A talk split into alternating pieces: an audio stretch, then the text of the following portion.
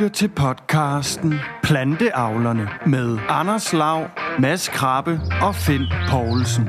Programmet præsenteres af Agrina og Sagro. Rigtig god fornøjelse. Goddag, Mads. Goddag, Lav. Planteavlerne. Så sidder vi her, og nu er det jo blevet tid til episode 6. Amen altså. Den frække, som man kalder den ude i byen. Ja, der var lige lidt til de morgenfriske der. Det er tydeligvis en skolelærer. Det er jo sådan, at uge 6 ude i folkeskolerne, yes, der er der jo lidt frækt på programmet. Det kan jeg jo godt fortælle om. Jeg har det er faktisk... Det var sådan en uge, der var lidt speciel. I hvert fald, når man var ude i praktik som lærerstuderende. Det der, man kommer ind i 9. klasse, og lærerinden, hun står, ja... Så har vi den her erotiske novelle, vi skal læse højt for eleverne i dag. Og du er Flemming, og så er det mig, der hedder Karen. Og så kører vi den. Og det betyder jo, at jeg vil foreslå, at det her program handler om glimmerbøsser. Nemlig. Og det er jo 2023, så vi skal jo ikke sige noget som helst om noget som helst. Men måske skal vi gemme den med glimmer. Jeg ved, vi har nogle ting på programmet i dag. Der er meget lækkert på menuen. I kan roligt glæde jer derude. Fordi det er altså... Jo, men det kan godt være, at det bliver lidt frækt også senere, men det må vi lige tage, når det kommer. Uanset hvad, så skal vi jo lige kigge på sidste uge. Og der var det jo altså Kim Wind, der var inde og tale om dræn. Og det handlede jo både om, hvorfor er det vigtigt at dræne. Jamen, det giver næsten sig selv. Ellers så må man jo høre episode 5. Så er det jo også, hvordan man kan gøre det i praksis. Altså, hvor meget maskineri skal der bruges? Hvor meget af marken skal ligesom, ødelægges for, at man kan... lægge drænene ned, kan man så noget samme år og så videre. Og så havde vi sådan lidt historisk perspektiv på det også, altså hvor vi kiggede lidt tilbage i tiden også, fordi vi snakker jo lidt om, nogle gange, så kan de jo godt stå derude og skal gennemskue, hvor ligger de her rør, der blev gravet ned for 25 år siden, og i hvilken dybde og så videre. Og det var faktisk lidt vildt, fordi han sagde, når man først ligesom har fundet den ene, så kan man altså godt regne med de der håndtegninger, der ligger tilbage fra den gang. Det var de altså rigtig gode til at skrive op, så det gør de jo også en dyd af i dag, ud af, at man skal kunne finde dem igen, når de skal renoveres eller udskiftes på et tidspunkt, og få det tegnet ind med GPS og så videre. Men dræn, det var altså episode 5. Og Kim, han gav virkelig nogle anerkendende bemærkninger til tidligere drænere, altså igennem årene. Altså, de var dygtige. Yes. Drænmestre. Og jeg var da bare lige minde jer om, at fra før EDB-maskinen blev almindelig rundt omkring, og inden GPS'en var enten bare noget, man havde i fantasien, så kunne man rent faktisk også lave meget præcist arbejde og tegne det ned, og så genfinde det inden for måske 10-20 centimeter. Mm. Altså, så vi snakker før Berlinmuren. Vi snakker jo først i det 19. århundrede, ikke også, hvor man blev gennemgravet i Danmark med en drænspad og lagde teglrør ned. Altså, jeg nævnte det kun for lige at få alle synonymerne, Finn han bruger med. Hvad vil du sige? Jeg tænker på den der ting, der kører om Sirius-patruljen lige nu, hvor de også fortæller om, at de har rejst derop 2 mand på en hundeslæde, og så har de lige tegnet et kort samtidig med, at de lige har cruiset op imod orkan og storm og telt og jeg ved ikke hvad. Altså, så kan man sgu også godt tegne en drænrøg. Ja, okay. Ja. Finn, hvad er det her er? Det er et planteavlsprogram. Jeg elsker det. Så, jeg tænker, det er ved at være tid til, at vi kommer ind til et emne. Måske vi lige skulle informere lytterne om, hvad de kan forvente sig af dagens planteavlerne. Først og fremmest, så skal vi snakke soja. Mm? Vi har et hængeparti for sidste år. Vi allierede os jo både med Jakob fra Vestjyllands Andel og Esben Pors, som jo havde tilsået 5 hektar soja sidste år. Det skal vi have en opfølgning på, så vi ringer først ud til Esben Pors. Derefter så ringer vi til Jakob, og så får vi simpelthen først en hands-on ude på selve marken. Hvad foregik der? Hvad gik godt? Hvad gik ikke godt? Og så ser vi det op fra helikopteren lige bagefter. Mm? Dernæst så dykker vi lige kort ned i gruppen Planteavlerne på Facebook.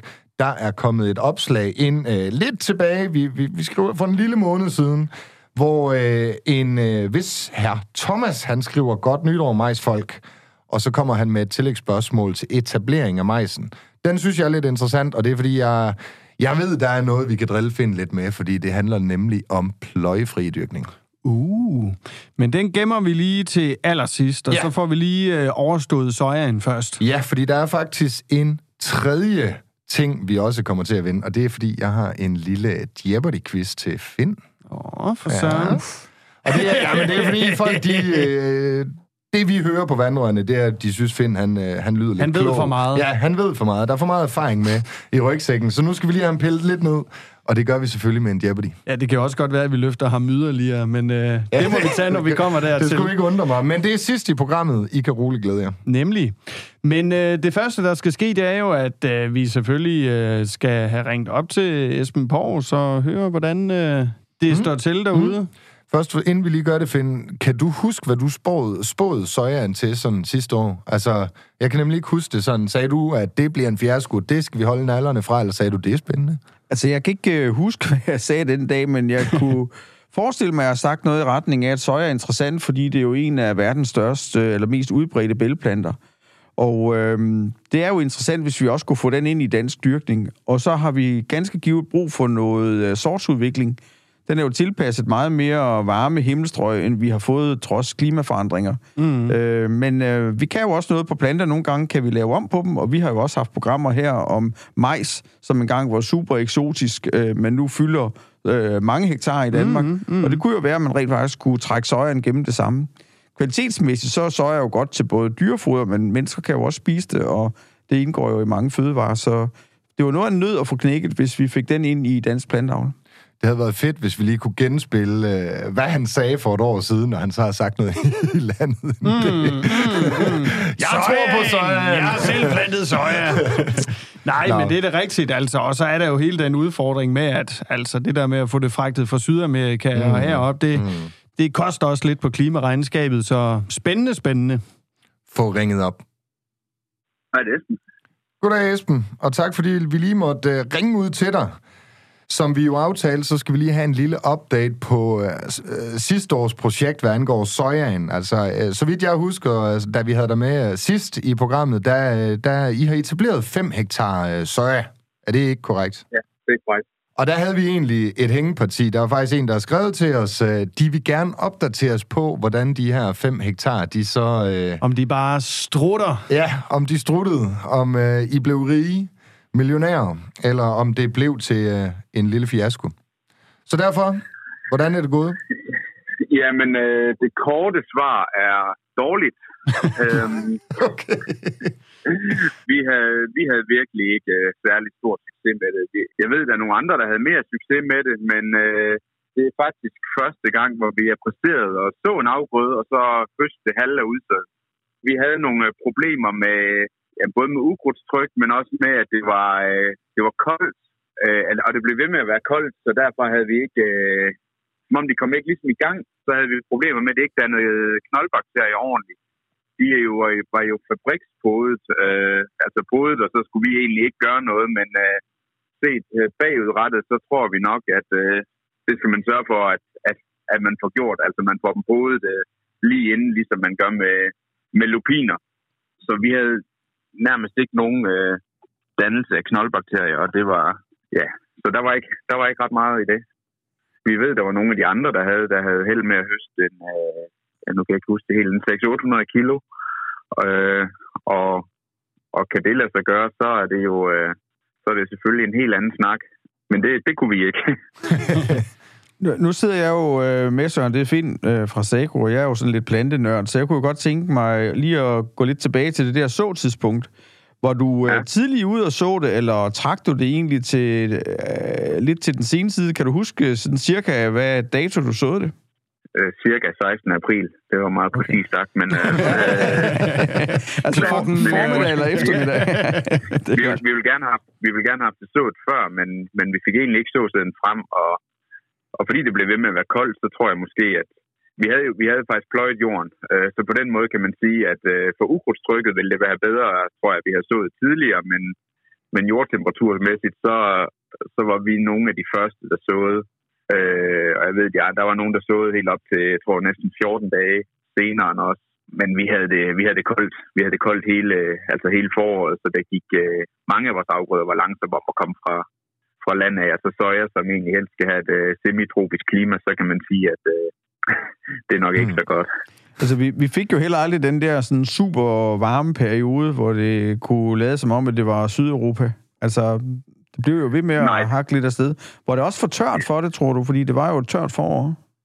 Ja, det kan man jo godt sige. Der var god fugt, da vi såede, og jeg var jo ude der dagene efter, og de begyndte at spire, og lige så stille, men det var som om, at de spirede, og så skete der egentlig ikke så meget mere, så jeg tror, det har været noget med varmen, de har manglet. For tørt? Jeg tænker bare, Finn, så man det ikke nede i lande, hvor det er ekstremt tørt? Jo, men altså det...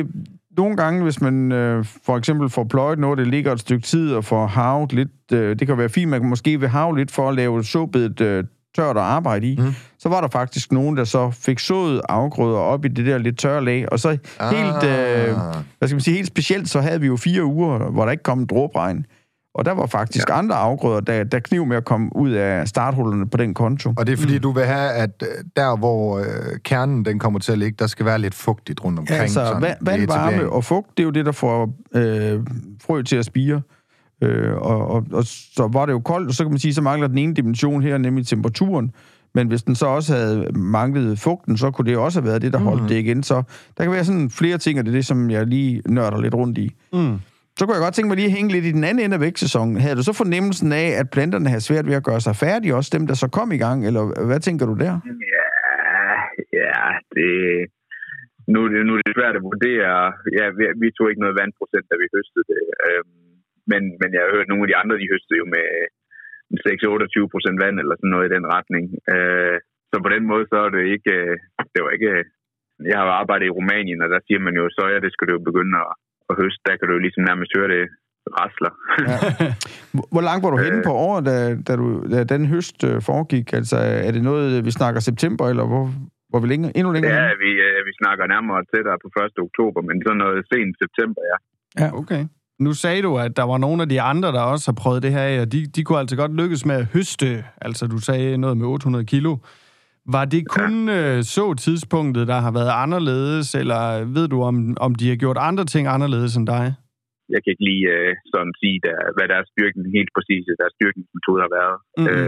Men der var også noget med, at der var nogen, der brugte noget, der var pollet, og der var nogen, der selv skulle gøre noget arbejde derude og så videre. Det har måske også haft noget at sige. Ja, der var nogen, der prøvede at efterpode med et eller andet. Og det tror jeg da, at det har haft noget at sige.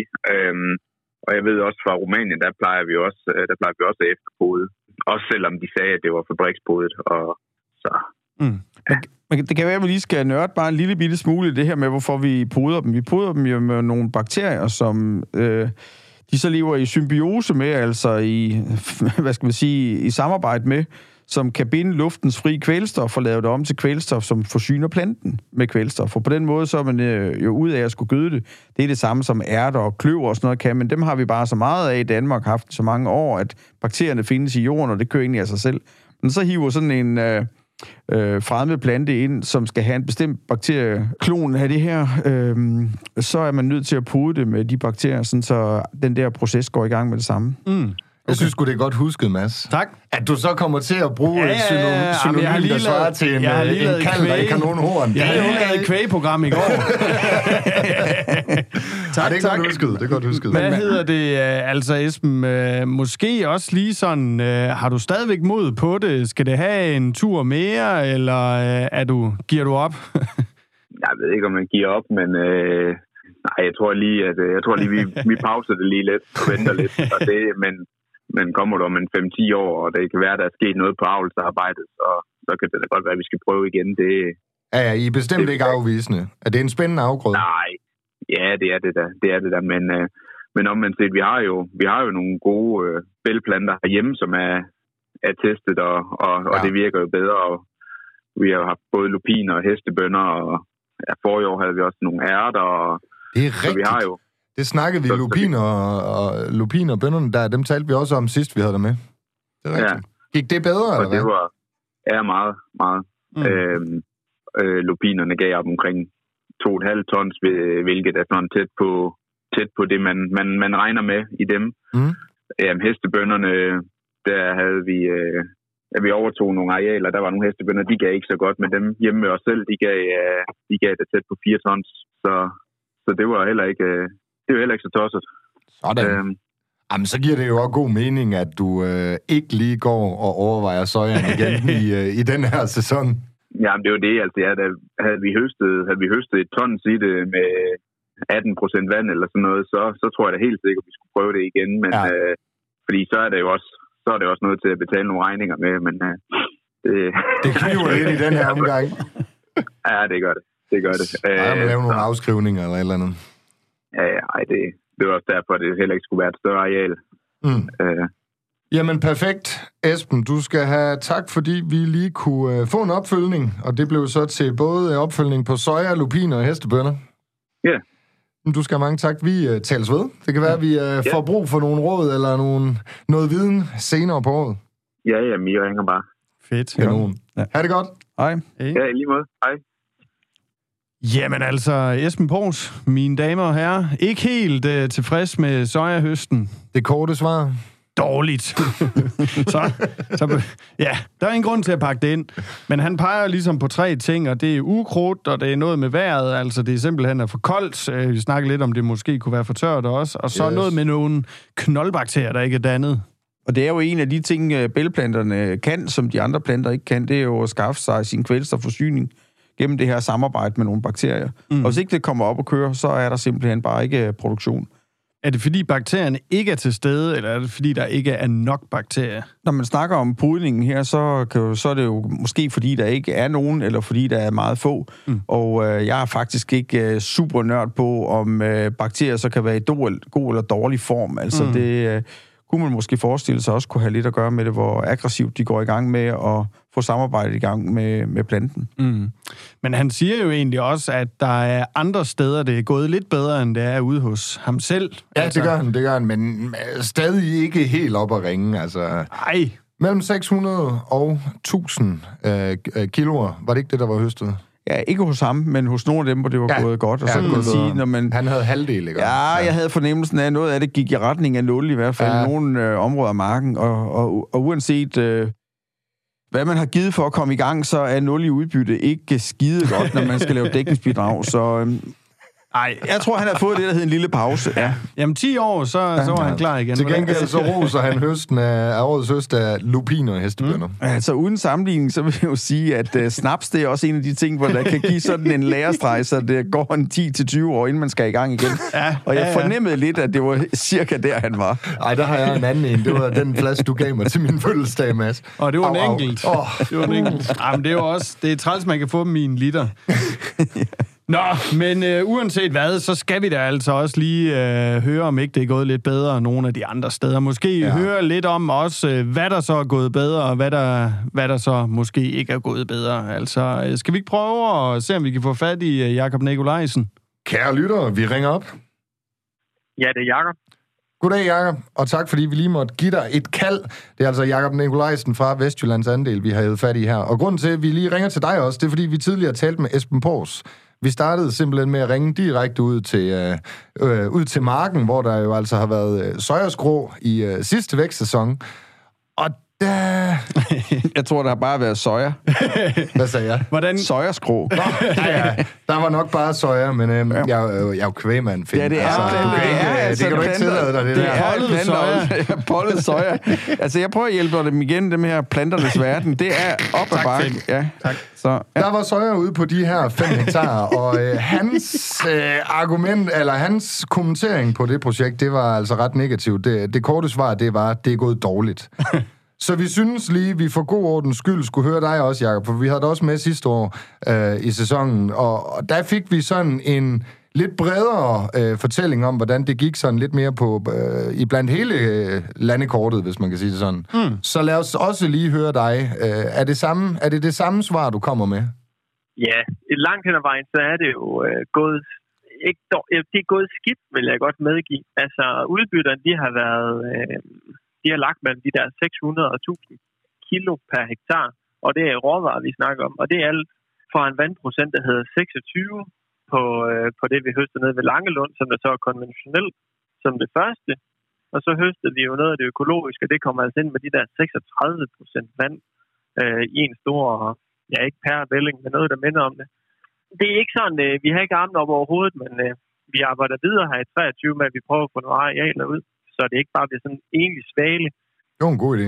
Proteinprocent og fedt, det er så været top notch. Altså det har egentlig været det, vi har.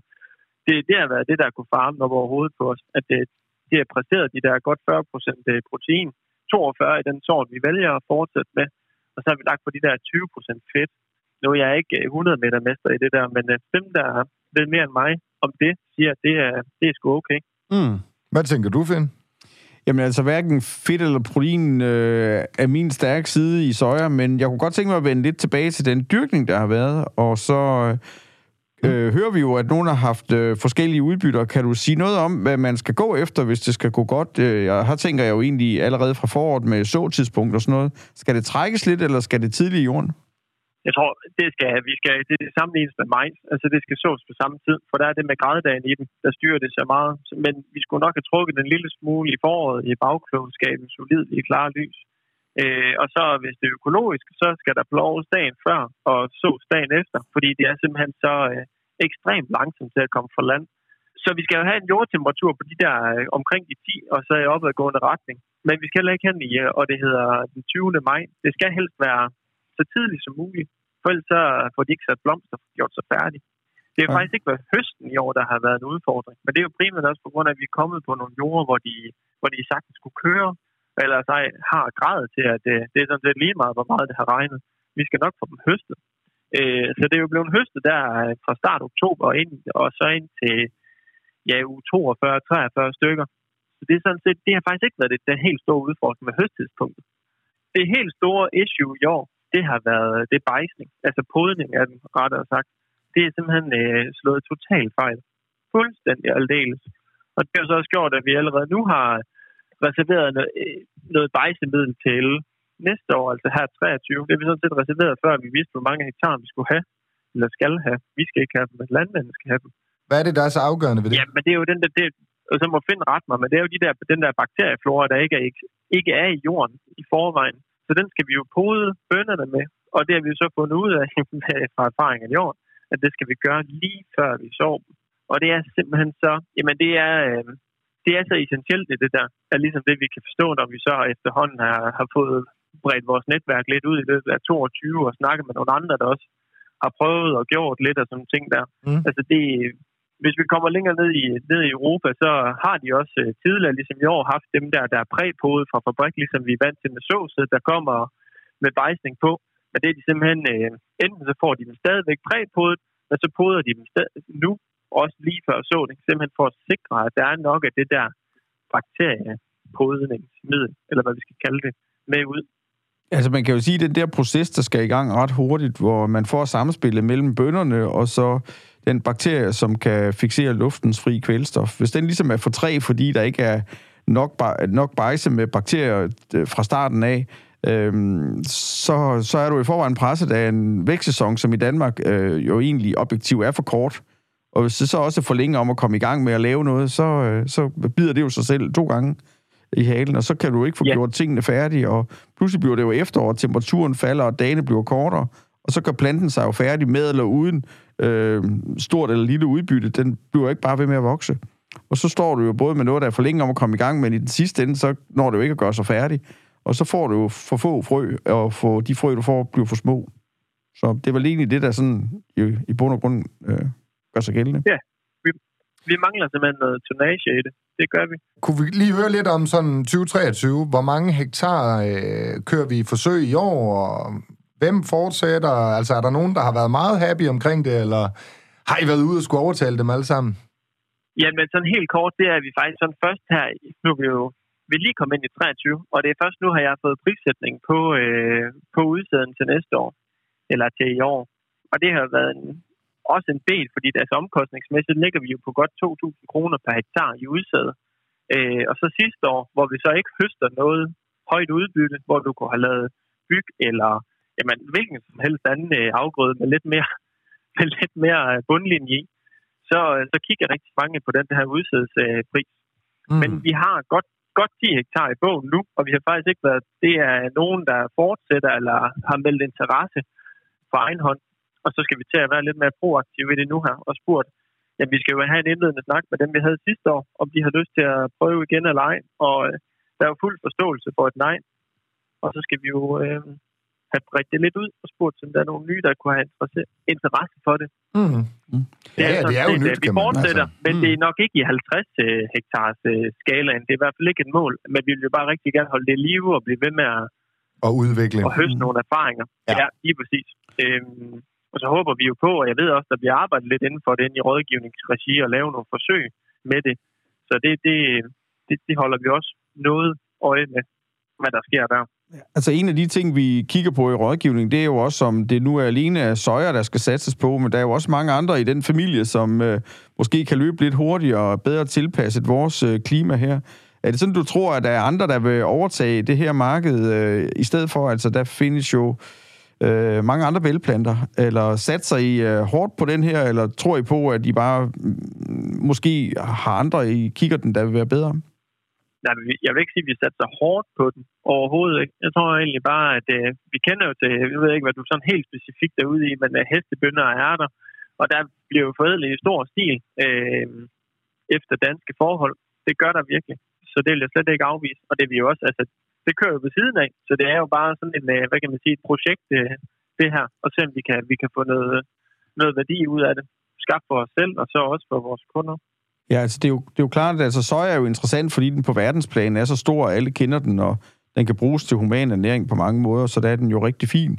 Men der er jo også, hvad skal man sige, kikærter og linser, og der er jo mange i den familie, der kan noget af det samme. Så vi kan sige, fra rådgivningen kigger vi jo bredt ud over i hele familien, og selvfølgelig kan man ikke undgå at snakke om soja, fordi den er på verdensplan så enormt stor. Præcis.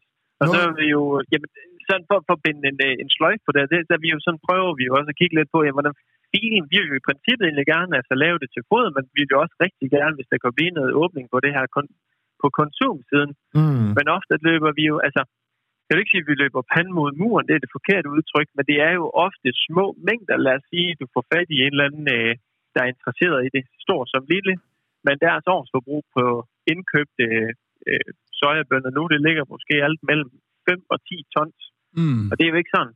Det er sådan lidt, jamen det er næsten for lidt, altså, til vi sådan rigtig kan få skubbet i gang. Så det er sådan ligesom med at finde den gyldne mellemvej, både på det her, men også konsumhestebønderne, for eksempel. Forstået. Kikærter, quinoa, så videre, så videre. Jeg hører dig egentlig sige, Jakob, at hvis der skulle sidde nogen og lytte med til det her program, som går med en lille interesse i at eksperimentere med noget soja på sin jord, så er det bare... hive fat i dig, der er altså stadig nogle muligheder. Ja, helt afgjort. Jeg tror, der bliver for vores egen front og så også for alle andre, altså de andre grovvareselskaber og så også rådgivning, der bliver mere og mere fokus på bælgeplanterne de næste år. Så prøv det lidt af hjemme på egen bedrift. Det tror jeg der ikke, der kan skade nogen. Så med andre ord, hvis man er interesseret i at prøve at så en afgrøde, der kun kan gå bedre end sidste år, så skal man hoppe med på vognen. Ja, vi har et års forspring. Jakob, tusind tak, fordi du lige tog dig tid til at oplyse os. Det var så lidt. Ja, er det godt. Tak, hej. Lige måde. Hej. Jakob Nikolajsen, mine damer og herrer. Vores soja-fanebærer derude i det ganske land, må vi sige. Soja-opdateren. Han holder fanen højt, ja. Det gør han. Tak til ham. Hvad tænker du, Finn? Jamen, jeg tænker, at det er jo rigtig spændende at prøve noget af, som i verden fylder så meget. Og klimaforandringer burde jo give alle muligheder for alle planter, men jeg tror altså ikke, at vi er helt i mål i forhold til sojaen. Nej. Til gengæld snakker han jo også om, at der er jo mange andre i den familie, der kan noget af det samme, nemlig give god mad til mennesker og selv skaffe sit eget kvælstof fra luften. Og der er jo ærter og hestebønder, som er to hurtigspringere, og som vokser i areal, og som kan levere meget mere udbytte. Mm. Men vi skal jo have det hele med, og der skal også være spændende ting derude, så jeg synes, at sojaen er interessant. Jeg tror, det var lidt, inden det slår helt igennem. Mm. Mm. 10 hektar lød det til, at der var sådan kommet ind på nuværende, og skulle der sidde nogen derude, der tænker, soja i Danmark, det vil jeg gerne være med til at fremavle. Så skal man altså tage fat i, Jakob. Der er nogle muligheder. Ja, hvis man er plantenørd, så kan man jo faktisk have soja hjemme i sin have, og så spise det, inden det bliver modent. Altså, der bliver jo nogle ganske udmærket bælge, som kan indgå i salater og alt muligt andet, og bladene kan man også spise af, så... Synes man, det kunne være, du skulle skifte tomaterne ud i denne sæson, Mads. Mm. Ja, og så sojaen samtidig med, at jeg sover majsen. Ja, det har jeg også hørt i dag. Jamen altså, der bliver presset i den lille have derude. Det kan jeg godt sige. Men altså, jeg tænker jo det der med at få rykket nogle af de der, importvarer herhjemme. Altså, det tager jo nogle år. Vi har hørt om majsen, som vi også snakkede om. Altså, det er jo et lidt større projekt, biologisk projekt, vi er i gang med. Men altså, skal man fortsætte, eller skal man give op, Finn? Altså, kan det betale sig det her, eller skal vi bare gøre det, vi er gode til? Ærter, hestebønner, lupiner og så videre. Altså, jeg er jo så gammel, at det er nogen, der ikke kan blive i min tid, at der bliver et kæmpe soja-areal, men man skal jo aldrig sige aldrig, og nogle gange så er ting jo gået meget hurtigere, end man troede. Mm. Men altså, vi skal ikke læne os op, at klimaforandringerne redder det her. Det er noget sortsudvikling, vi skal have i det materiale, vi har. Som Esben også sagde. Og det kan være, at vi ses om 10 år. Ja, og der er noget håndværk på pudning med knoldbakterier, og der er også noget håndværk om, hvornår skal det sås, og hvordan styrer vi det her ukrudt. Men først og fremmest, så skal vi have noget sortsudvikling. Mm. Okay. Vi har et hængeparti. I starten af programmet, der fortæller vi, at vi runder gruppen på Facebook, Plantavlerne, og jeg har fundet opslaget frem. Og det er til dig, Finn. Godt nytår, majsfolk. Såbed uden plov. Dog kun, hvor sædskiftet giver mening. Haver med en trimaxhave. Hvad har I af holdninger og erfaringer med gyldnedfældning? Skal den leveres før eller efter sidste havning? Og så står der, gør vinterhavning noget godt. Og så hans jordtype, det er JB 5-6, kystnært på Sydfyn. Det var jo rigtig mange spørgsmål på én gang. Var det? Ja, sådan lidt, ikke også? Altså, men summen er jo, hvad skal jeg gøre? Og så kan jeg godt lige prøve at pensle nogle af dem lidt ud. Mm. Altså, min opfattelse af pløjefri etablering af majs, det er egentlig, at det går ganske fint. Og når han snakker om sædskiftet, så snakker han sikkert om, at det ikke er majs efter majs. Ja, der står dog kun, hvor sædskiftet giver mening. Ja, og det giver mening der, hvor du kan også godt køre majs efter majs pløjefri. Du skal bare lige vide, at du får lidt tryk af nogle svampe, som ville være mindre, hvis du havde en god forfrugt. Så nogle gange, så har vi de her ensidige majs-sædskifter, så er der også ukrudtsarter, der har det rigtig godt der. Og det er jo storkenæbe, det kunne være nogle græsser, som driller os rigtig meget. Og at man udfordrer det upfront, så man godt ved, det er der, så går det jo bare endnu hurtigere, hvis ikke man pløjer. Så at man presser det ud i majs efter majs, så kan ploven jo noget i forhold til at holde nogle af problemukrudderne ikke væk, men i hvert fald dæmpe, hvor aggressive de bliver. Når vi så er ud over det, så laver vi jo faktisk masser af majs over i Vestjylland, som er etableret uden pløjning. Og det kan man som en altså sagtens gøre. Men jeg synes ikke, det starter med en vinterhavning. Jeg vil hellere holde alt mekanisk jordbearbejdning væk, indtil man er kommet så langt ind i april, at alt det ukrudt, der står tilbage fra den forrige afgrøde, det er gået i gang med at vokse, og dermed man kan lave en rigtig effektiv bekæmpelse med Roundup, inden man går i gang. Fordi man er nødt til at starte på en ren mark. Og den kan man jo enten lave ved at pløje pænt, eller også ved at sprøjte det hele væk. Og vi ser nogle af de største problemer, man har ved pløjefri dyrkning, det er, hvis man springer det lille ting over og starter på det rene. Fordi en ukrudtsplante, der er etableret i efteråret og bare bliver plantet om ved en havning, og man får aldrig det hele med, den har det jo helt fantastisk og har et forspring. Og de midler, der findes i majs efterfølgende, de kan altså ikke håndtere sådan nogle halvårs gamle ukrudtsplanter, der er veletableret. Der er i hvert fald noget her, som har meget, meget større chancer for at vinde, og dermed ikke blive bekæmpet, og majsen skal være ren for ukrudt, hvis den skal levere et godt udbytte. Så vi holder alt af, indtil jeg kunne starte med en sprøjtning, og derefter kunne jeg gå i gang med jordbearbejde. Sikke en levering. Det sidste spørgsmål, der var, jeg ved ikke, om du svarer på det, nu spørger jeg alligevel lige. Den her nedfældning, skal der harves før eller efter? Altså, det er jo ifølge mig, så er det jo rigtig interessant, det her om, hvordan vi nedbringer vores husdyrgødning. Og med de priser, vi har fået på gødning, så er det jo vigtigt at få så meget ud af det her gødning som muligt, og det handler jo ikke i første omgang måske om kvælstof. Og man skal huske, at majsen, den ligger faktisk den er ret længe på jorden. Vi ligger hen på sommeren, inden den egentlig begynder for alvor at tage fra. Vi skal hen omkring Sankt Hans, inden den rigtige bider i den gødningspulje, der ligger derude. Og der er jo fare for noget udvaskning. Og startgødning til majs er jo også en vigtig ting. Det er for at få placeret noget fosfor, at vi gerne vil det. Og hvis ikke der er plads i dit gødningsregnskab til at indkøbe startgødning som fosfor, så vil jeg jo faktisk hellere gå det skridt, at jeg placerede gylden der, hvor jeg såede. Og det ved jeg jo i et af de tidligere indslag, vi havde med maskinstationen. Så blev der jo faktisk arbejdet rigtig meget på den pulje. Yes. Så skal vi gøre det super godt, det her, så skal vi ikke vælge en af de to muligheder, der bliver nævnt her, men rent faktisk over det at placere gylden. Så det er jo både for fosforforsyningen, men det er bestemt også en fordel i forhold til kvælstof. Om man så, hvad skal man sige, har fået harvet en ekstra gang for at få fordelt gylden godt eller ej i forhold til noget majs. Jeg tror egentlig ikke, det betyder helt så meget. Fordi man næsten altid etablerer det med noget startgødning. Og så har det egentlig det skal bruge, indtil det kommer op og har så stor en rodudvikling, at det kan begynde at tage gylden, hvor enden er. Jeg tror faktisk, det der med at få gylden ordentligt indarbejdet vil være et større issue, hvis man skulle så vorbyg eller havre. Jeg kommer lige til at tænke på, når majsen er fuldt udviklet, lige kort før snitning eller høst, hvor dybt stikker roden ned, vil du mene? Den tør jeg ikke lige helt svare på, men den når i hvert fald så rigeligt ind imellem rækkerne, sådan, så selvom man sår den rækkeafstand, som man nu har, når man sår majs, så vil de stadigvæk nå ind og ligesom afsøge hele jorden. Majs er ikke kendt for at have en specielt stor roddybde. Den har jo sådan et lidt sjovt rodsystem, hvor den står med nogle støtterødder, og så derfra er der nogle rødder, der går længere i jorden for at forsyne med vand og næring, men det er ikke en af de afgrøder, der er kendt for at have en stor roddybde, som for eksempel, hvis du går til bælplanterne eller til raps eller sådan noget. Ja, lige præcis. Den er mere som noget korn. Godt. Mm. Jamen, jeg tænker, det var det omkring opslaget. Yes. Så har vi sådan set kun en lille afsluttende quiz på menuen, og jeg kan også se på uret, at vi er ved at være ved vejs ende. Vi gør det simpelthen sådan, Finn. Der er, altså det er jo Jeopardy, så der er jo en for en hund, en for to, og så op til de 500.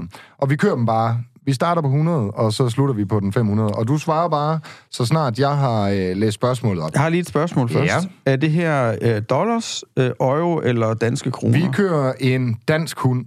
En dansk hund? Okay. Ups. Den er rimelig... Tak. Ej, det er jo inflation og så videre. En hund, ja. Det er jo ingen penge.